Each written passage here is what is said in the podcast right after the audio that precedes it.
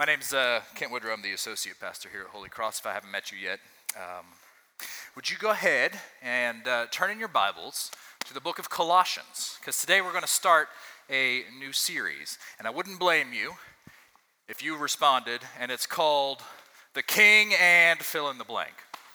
I have been kind of on a king kick. Uh, but no, we're starting the book, uh, we're starting the book of Paul's letter to the Colossians.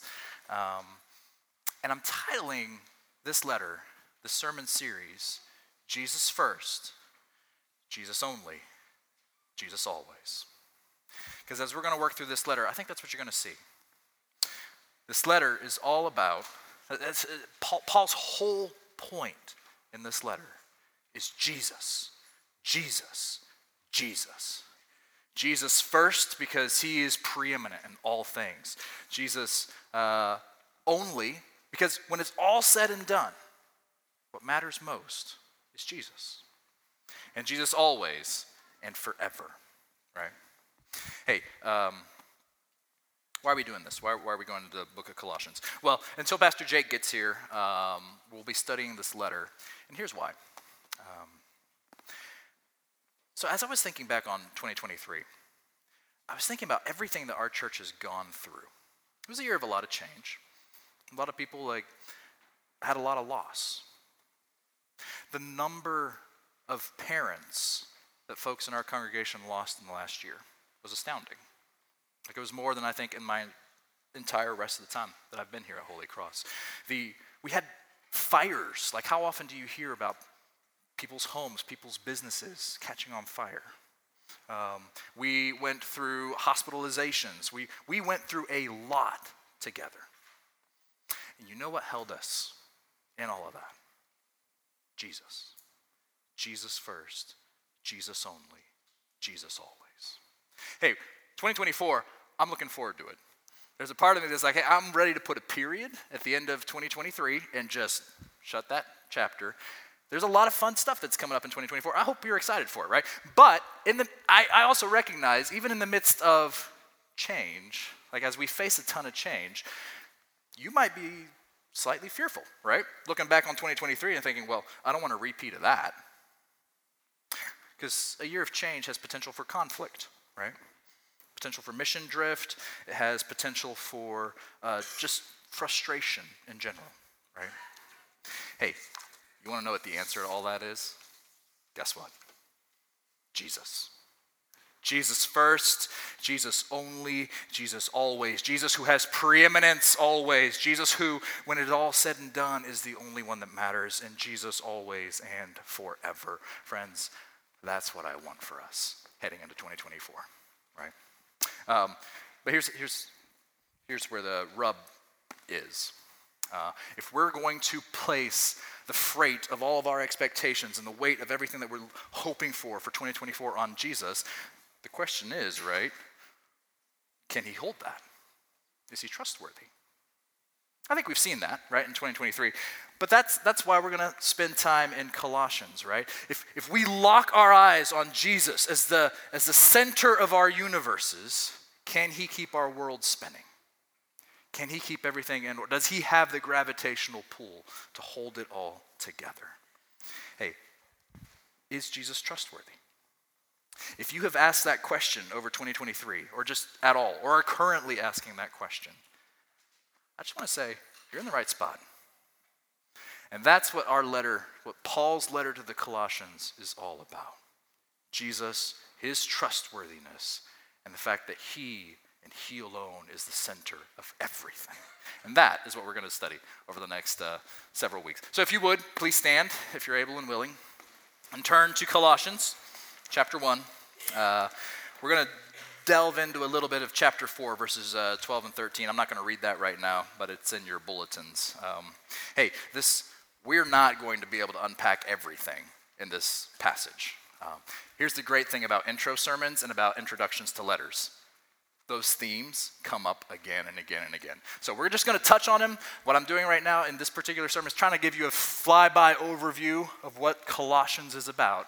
And then if you're like, well, I'm really disappointed he didn't talk about X, we'll probably come back around to it later in, in uh, further sermon series. All right, so Colossians chapter 1, verse 1.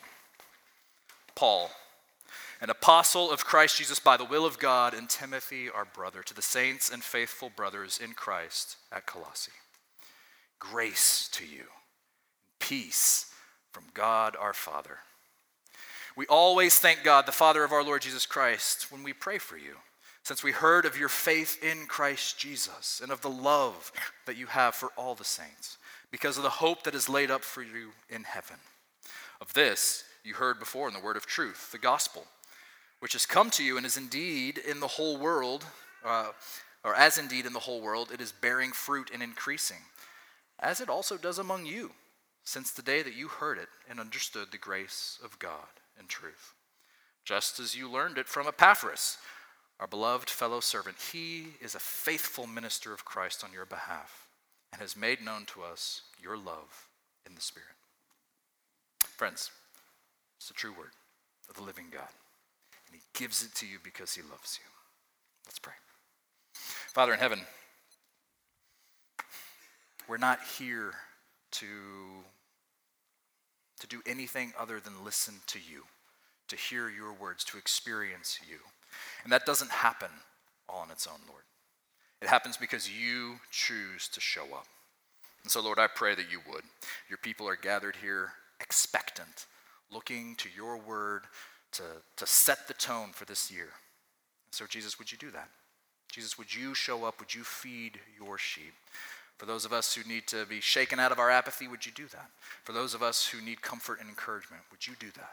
For those of us who need to be grounded for the next year, would you do that? For those of us who need rejoicing, would you do that?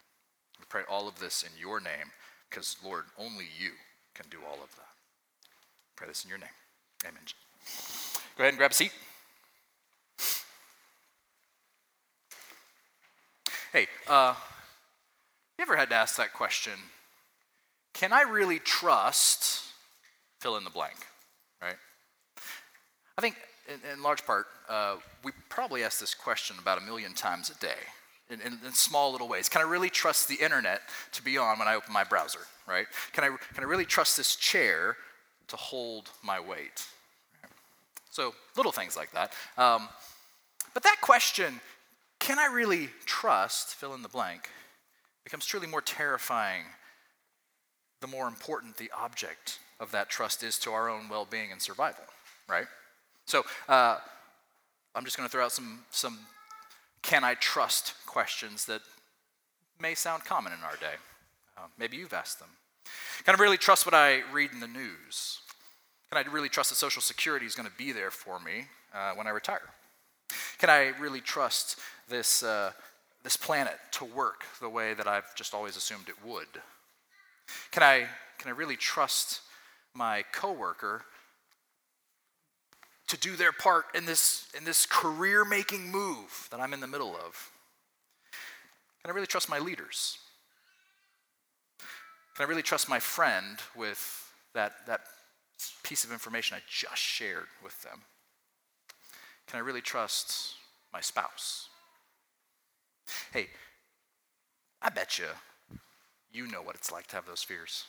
To fear trustworthiness, to, to ask the question, can I really trust? And, and hey, if, if that's you, then you understand the Colossians and you understand their fears because uh, they wrestled with the, the question, can I really trust? And uh, those fears began with the messengers. So that's our first point the messengers.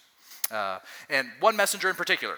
So it's this guy that we're introduced to in verse 7, the guy named Epaphras. Um, so, what are the, the fears of him? So, what I'm, what I'm planning to do in this first part of the point is just to give us some context. This is a broad picture. Here, here's why Paul is writing this letter. Okay? Um, so, Epaphras was actually the, the pastor, the guy who planted this little church in Colossae. Uh, John, I think I got a map up there, if you don't mind. Or uh, thanks, man. All right, so uh, this little church in Colossae, Colossae is kind of like in the heart of the of uh, what is modern day Turkey right now, um, and uh, several years before, the apostle Paul, you can see that in. So we got the little inset over there. The apostle Paul was working and laboring as a messenger of the gospel in Ephesus. Ephesus was a big town, about 100 and yeah, about 100 miles away from Colossae. And uh, he was messaging the gospel there. Th- think of Ephesus kind of like the DC to our Stanton. Okay? Um, and so it was in Ephesus, most likely, that this guy named Epaphras met Paul. And Paul introduced Epaphras to King Jesus. Introduced him to that, that message of a rescuing, forgiving king who was making everything right again. And that message changed Epaphras' life. And so, like most of us do when, when you have good news, he couldn't wait for the folks back home to hear it. So he headed back to his hometown of Colossae and started sharing with his friends and families about the message of this good news about the king. And soon, his friends and family and other people surrendered their lives to King Jesus. And this little church in Colossae was born. The beautiful thing about it is uh, then this little band of believers carried that message to the next, the two neighboring cities you can see up there, Laodicea and Hierapolis. They're about like five to ten miles away from where Colossae was. And, they, and these little cities had churches planted in them. You can see that in verses, uh, or chapter 4, verse 13. All that sounds great. And then the fears hit. See, uh, just like in our day, Christianity wasn't the only option out there for understanding how to do life, how to do religion, um, how to live the right way. See, the, these other views that society had started pressing in on this little church in Colossae. We'll talk a lot more about these views as we encounter them over the, over the course of the book, but just as a broad overview, there are two main things that, uh, that the people in Colossae were, were wrestling with, fearing, okay? So there were, there were these local folk religions that had they were fairly superstitious. It was all about what, what things do you have to do? What things do you have to avoid? What rules do you keep uh, to avoid the dark forces out there that might just encroach on your life? See, life was one big accident waiting to happen, and there, was, there were dark spiritual powers behind everything. How do you placate them? How do you live just so? Do you not step on that 13th rung of a ladder? You know, don't, don't step on a crack, things like that, you know. There were the local folk religions, and then on the other side, there was a sizable Jewish population in Colossae. Uh, and they would have looked down their noses at these uh, young Christians who claimed to be following a Jewish king named Jesus and to be numbered among and to be worshiping Yahweh, Israel's covenant God. And so they would have been like, I mean, you Gentiles, sure, maybe Jesus is a fine first step, but you guys don't know the first thing about being God's people. You're not really one of us until you X, Y, or Z. This step, this step, this step. Okay? And so fears begin to shake the trust of this little church in Colossae. Am I safe? Am I really in? Am I stuck? Like, how, how, how do I grow? I, I think I need more. Question Do those sound familiar to you?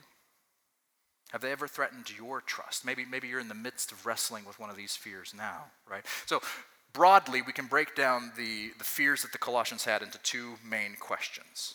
First one is Am I safe? Am I safe? Can I trust Jesus to keep me safe? Well, safe from what, right? Uh, can I trust Jesus to keep me safe from, from God, right? Because fundamentally, that's what religion is all about. It's, it's this uh, question how do you get on God or the God's good side so you can then experience blessing and prosperity? Well, Christianity says, and this is what the Colossians have been told, you admit you're a rebel to God. And you trust Jesus to make you right with God. And you submit to Him as your king. But that's where the fear hits, right? Surely God expects more than that. More than this, just this trust in Jesus, right? Like, tell me what I really need to do um, if I'm going to get on God's good side. Because all the other religions out there, that's what they're saying. Here's what you need to do to get on God's good side. So, can I trust Jesus to keep me safe from God? Can I also trust Jesus to keep me safe from just evil out there? That evil can take the form of like some of the things that the Colossians were worried about ghosts, spirits, devils, the, the dark powers, right? And it can also just take the form of from just the evil that's out there in the world, the bad things that are happening, and, and, and closer to home, the evil that I see in me. So that leads us to the second category of fears that the Colossians would have been facing. Uh, so, can I trust Jesus to keep me safe? Can I, am I stuck? You ever ask that question? I see, how, how do I grow? I see a lot of wrongness in me still. Am I stuck? Are there things I need to be doing to grow? Are, is there information out there that I don't have? Can I trust Jesus to right what is wrong in me? You ever ask those questions? You ever had to wrestle with that? Hey, if you did, uh, I'm glad you're here because that's what Colossians is all about. Um, and I would venture to say there probably isn't a Christian in this room who hasn't at some level had to wrestle with those two questions Am I safe? Am I stuck? Do I have everything I need to grow? Right? And so uh, these, these fears, they, sh- they shook the Colossians' faith. Uh, and especially, it shook their trust in their messenger, in Epaphras, right? Uh, because after all, like, Epaphras, he was just, he was a homeboy. He was a local yokel. He, he, he was a Colossian, right? Like, could they trust him as a messenger? Was he actually trustworthy? Had he left something out? And so, like happened with Jesus in, in Mark 6 that Laura read for us, uh, that familiarity kind of bred contempt. And so, poor, discredited, uh, but faithful Epaphras, he heads to Rome, where Paul is now currently in prison, uh, in part to, to tell him about everything going on in Colossae and say, Look, Paul, I need your help. And also, maybe just to check in and say, have I missed something? Have I messed up? And so Paul writes this letter to the Colossians, uh, to a church he's never met, a church he hadn't planted, right? Uh, in part to assure them that, hey, look, look at verse 7 here. Uh, what's the word that's used here? Epaphras was a faithful minister of Christ on their behalf. He had been a faithful messenger. He had been trustworthy with the message and bearing King Jesus' message of freedom and forgiveness, right? Um, all right, so let's talk a little bit about a faithful messenger. What makes, what makes a faithful messenger? This might feel a little bit like an aside, but it's in our passage, so we're going to deal with it. And I think it's actually kind of fitting, given the fact that we've, we've called Jake and he's coming, right? Uh, and so it, it's helpful for us to be thinking through this. What makes, what makes a faithful messenger, a faithful pastor? Hey, uh, I know we all have in our minds an ideal pastor. Who is that for you? In your head, but what does the ideal pastor look like? Because we need to we, we need to take that out. We need to examine that. Because here's what faithful doesn't mean. Faithful doesn't mean flawless. Doesn't mean perfect, right? And we know that. We know that. We just need to we need to verbalize it. Um, see, for, for the Colossians, if, if, I've asked you, right, like who, who's your ideal? Who's your ideal pastor? Uh, for the Colossians, maybe that would have been like Paul, right? Because uh, from at least from everything that they heard about him, Paul was that church planting phenom, that, that pastor scholar with the with the powerful pen. Um, and man, the church in Ephesus, they'd had the right pastor, didn't they? They they they had the superstar. And instead, what does Colossae get? I mean, we just get we just get local Epaphras, homegrown Epaphras, right? Um, the truth is, though, y'all, uh, the more you get to know any pastor, the more they look like homegrown Epaphras, right? Um, we know this, but I think I think it's it's especially helpful as we think about welcoming Jake, right? As we bring on a new guy, um, friends. Let's not look for perfect. It's easy to look for perfect when, when you're looking at resumes, when you're having these interviews, and the, someone can be really polished up. Jake's a great guy. Hey, uh, here, here's my encouragement, right? Don't look for perfect in any man, but Jesus. Jesus alone is the perfect pastor. He alone should be like the ideal pastor. And we, and here's what I would say on the other end, right? Um, even Jesus didn't satisfy the town of Nazareth, like we read about. He wasn't good enough for them. Familiarity bred contempt. So here, here, here's what I would, what I want to push us away from in 2024 and throughout. Like, um, don't let familiar, familiarity breed contempt. Let's let's get ex, let's uh, let's look for perfection where that can actually be found in our King Jesus. Right. All right, so, so that's what faithfulness doesn't mean. Faithfulness doesn't mean uh, uh, perfect or flawless. So, what, what does a faithful messenger actually look like, right? Well, Paul gives a couple of, a couple of uh, pictures of what this looks like. Um, a faithful messenger is faithful in prayer. All right, look down to uh, chapter 4, verse 12. Okay? He's describing Epaphras in chapter 4, verse 12. Uh, and he says, Poor, discredited, faithful Epaphras. He's like, this man loves y'all's church. He loved Colossae and he was faithful. And how did that show?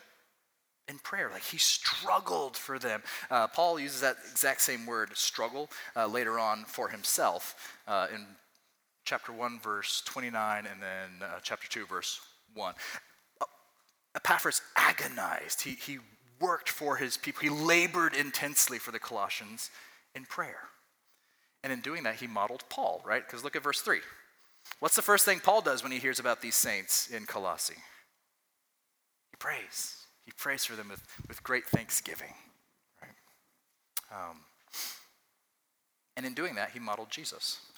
So next week, we're going to look at the kind of prayer that a faithful messenger prays in verses 9 through 14.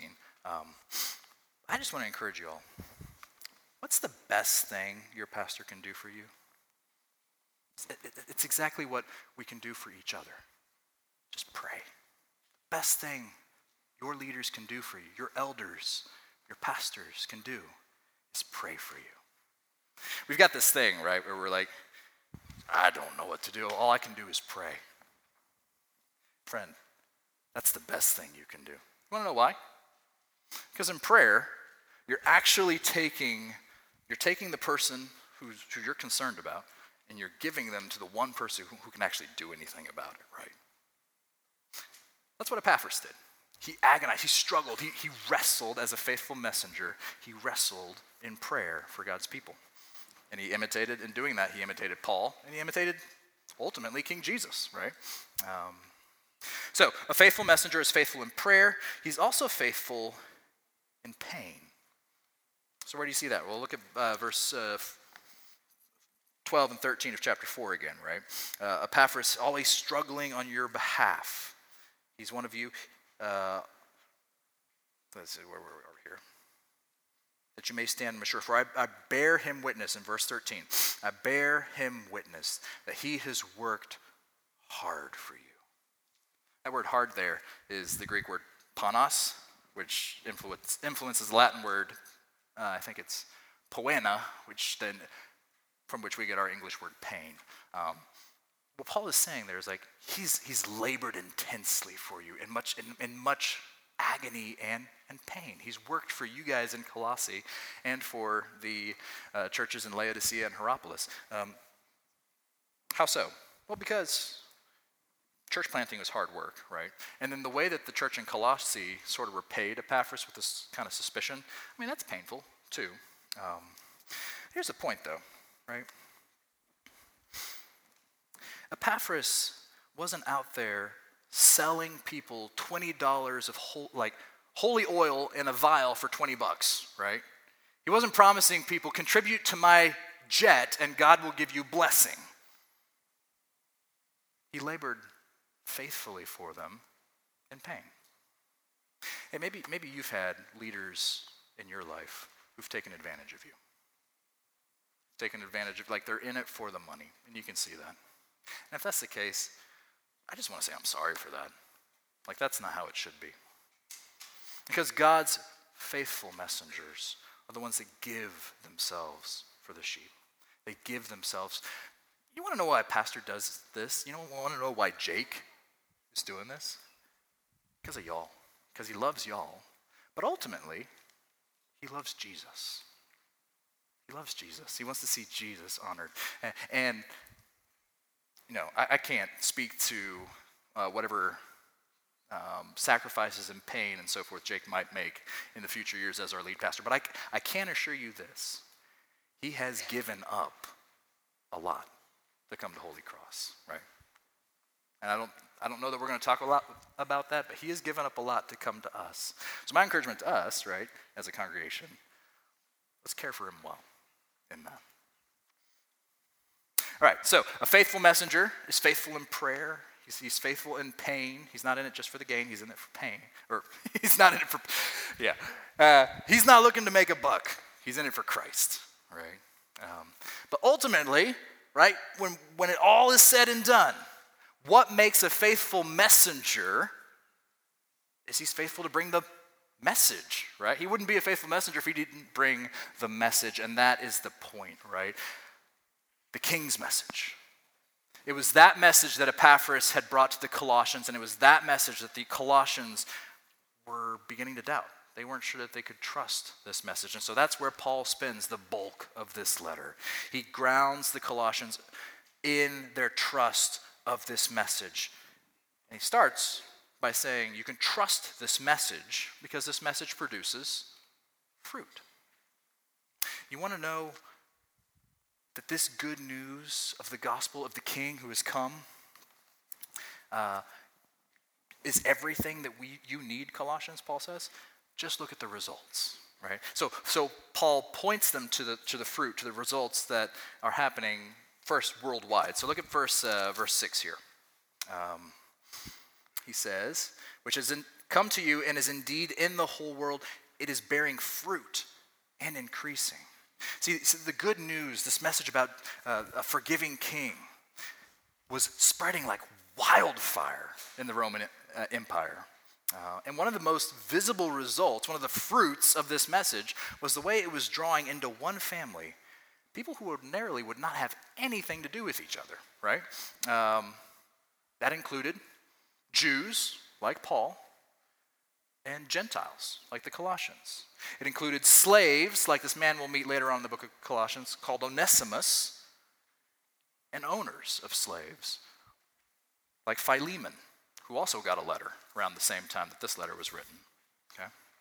People from every race and every social status from all around the world, they were being made into sisters and brothers in one family. Hey, friends, uh, you can see this. Just look at the first four verses of the, our chapter. You just see the family language all over it. Y'all, this church, this doesn't make any sense, right?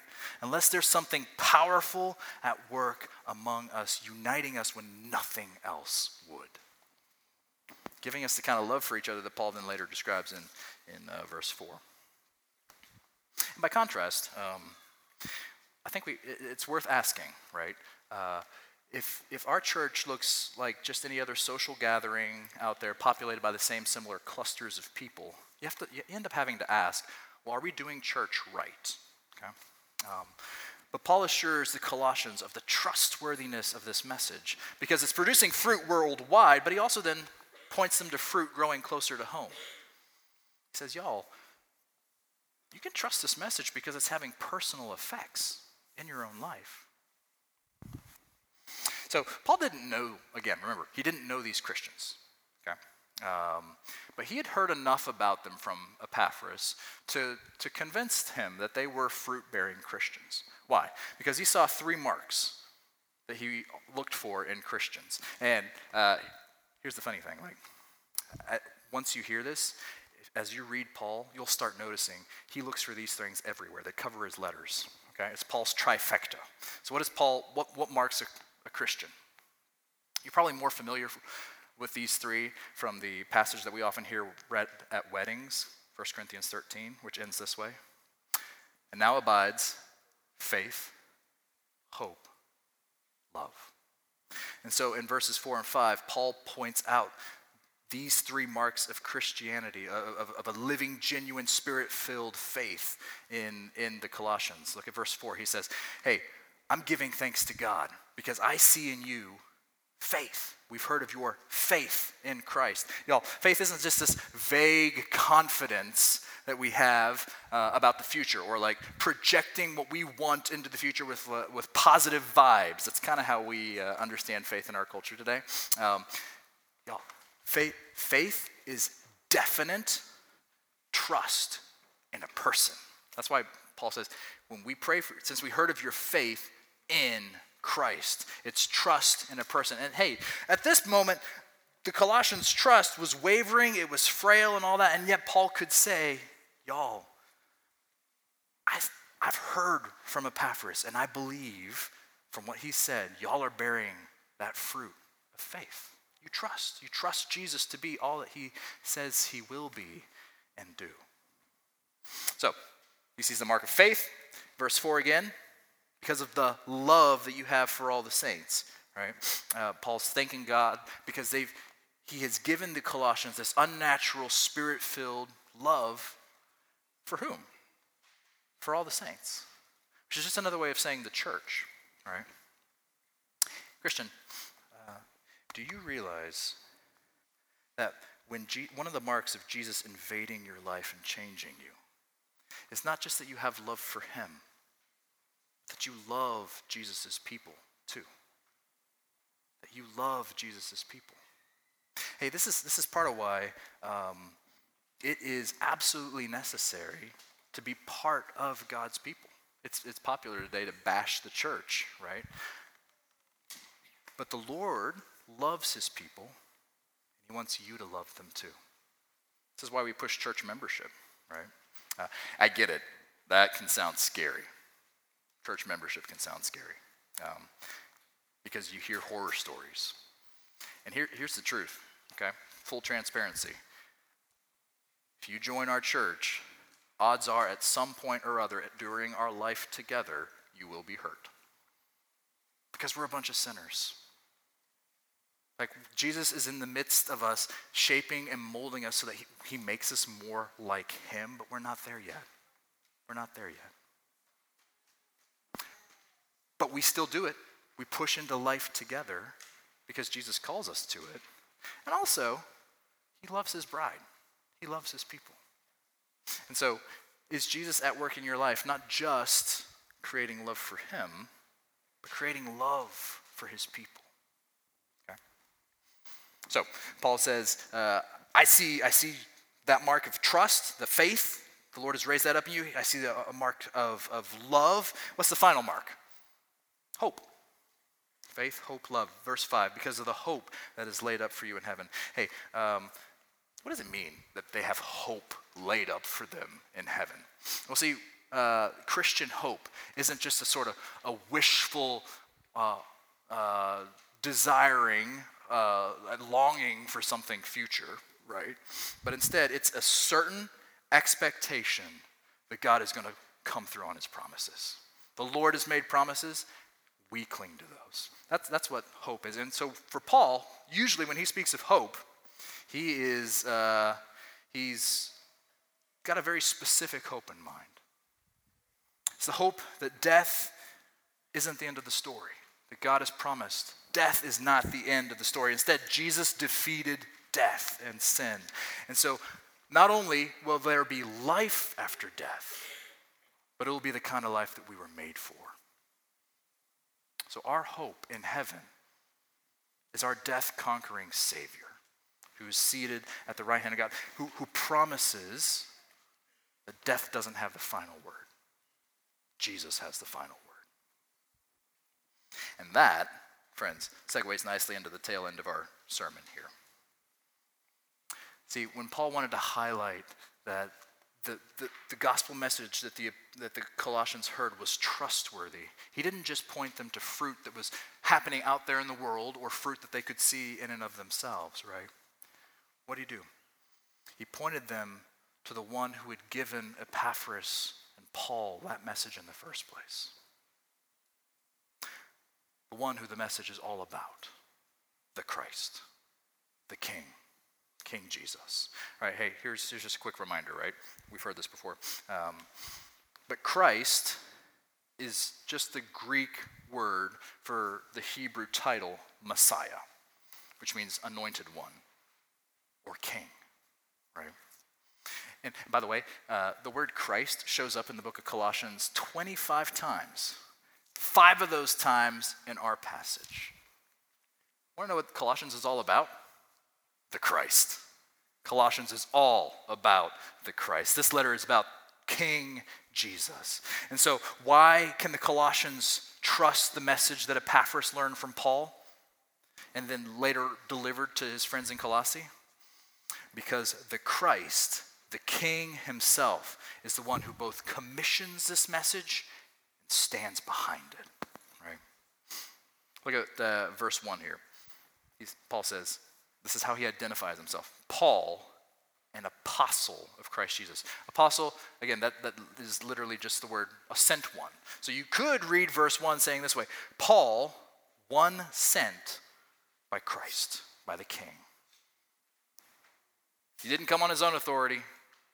His message wasn't his own, it came from the King. And then, same is true of Epaphras. Look down at verse uh, 7 here. Uh, just as you learned it from Epaphras, our beloved fellow servant, he is a faithful minister of Christ. King Jesus was the one that faithful Epaphras was serving, right? It didn't matter that he was a local yokel, it didn't matter that he was a homeboy. What mattered was he was bearing the king's message. And when he did, he spoke as a king's messenger. All right. King stands behind his message. So, what, what is that message, right? If we're, if we're saying a faithful messenger is one who brings the message of the king, and the king authorizes that message, stands behind that message, well, what's that message? That's the whole point, right? Here's the message. Verse 5 Because of the hope that is laid up for you, of this you have heard before in the word of truth. That means the true word, the gospel. The gospel. That's the message. Hey, um, gospel is a churchy word, and it's a beautiful word. So here's what that means gospel literally means good news, both in English and in Greek. Um, uh, yeah, oh, I was going to go all into like nerd out about words with you. Um, but it literally just means good news. Y'all, this was the word that back in the ancient world, when, when a victorious king won a battle, he put this word in the mouth of his messengers, saying, Go tell the folks back home, I've won a great victory against our threatening enemy. Tell the folks back home they're safe. I have won. See, it's the gospel, it, it, it's, it's the headlines that people read the day after uh, VE Day when uh, here in the United States, right? Troops are coming home. Why? The war is over. We're safe. We've won. That's the gospel. The king has won. Here's the beautiful thing about the gospel it's free. Just like all good news. Good news is free. It's not good advice, it's not good counsel, it's not good.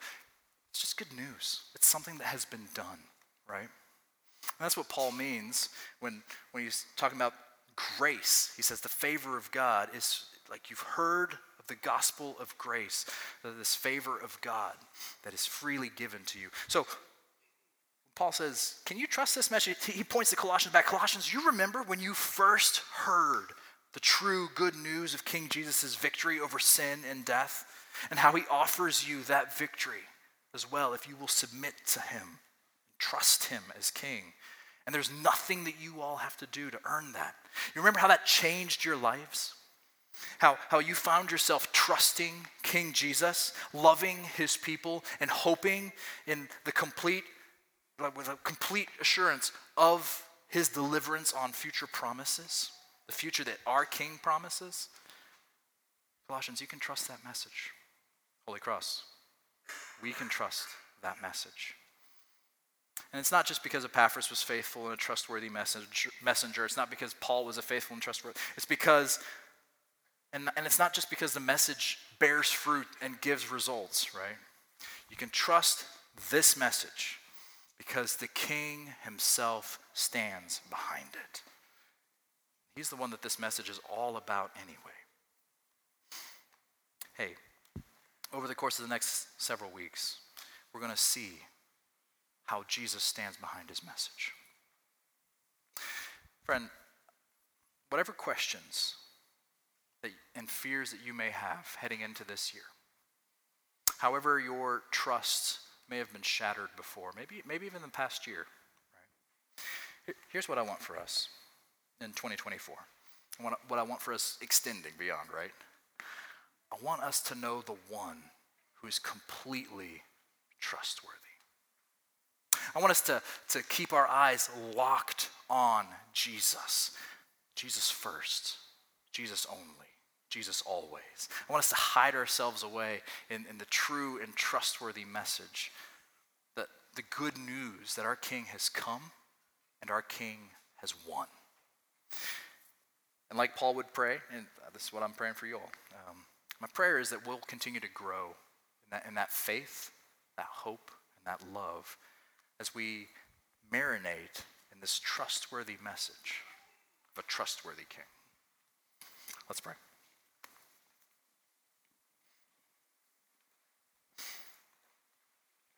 Lord, we just take a moment and we give you our next year. There's a lot that is coming.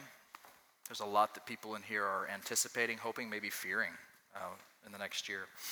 Looking back, things, things have been, you've been faithful in the hard. And looking forward, we may hope for a lot of change. We may just be afraid of what's coming. So, Father, we want to give you our next year.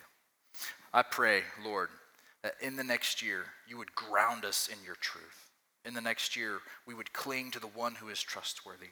Father, I pray that your gospel message would so seep into who we are that it shapes how we live, how we see life, how we live with each other.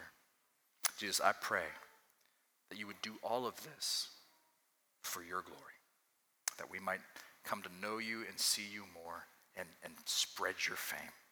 I pray all this, Lord, in your name.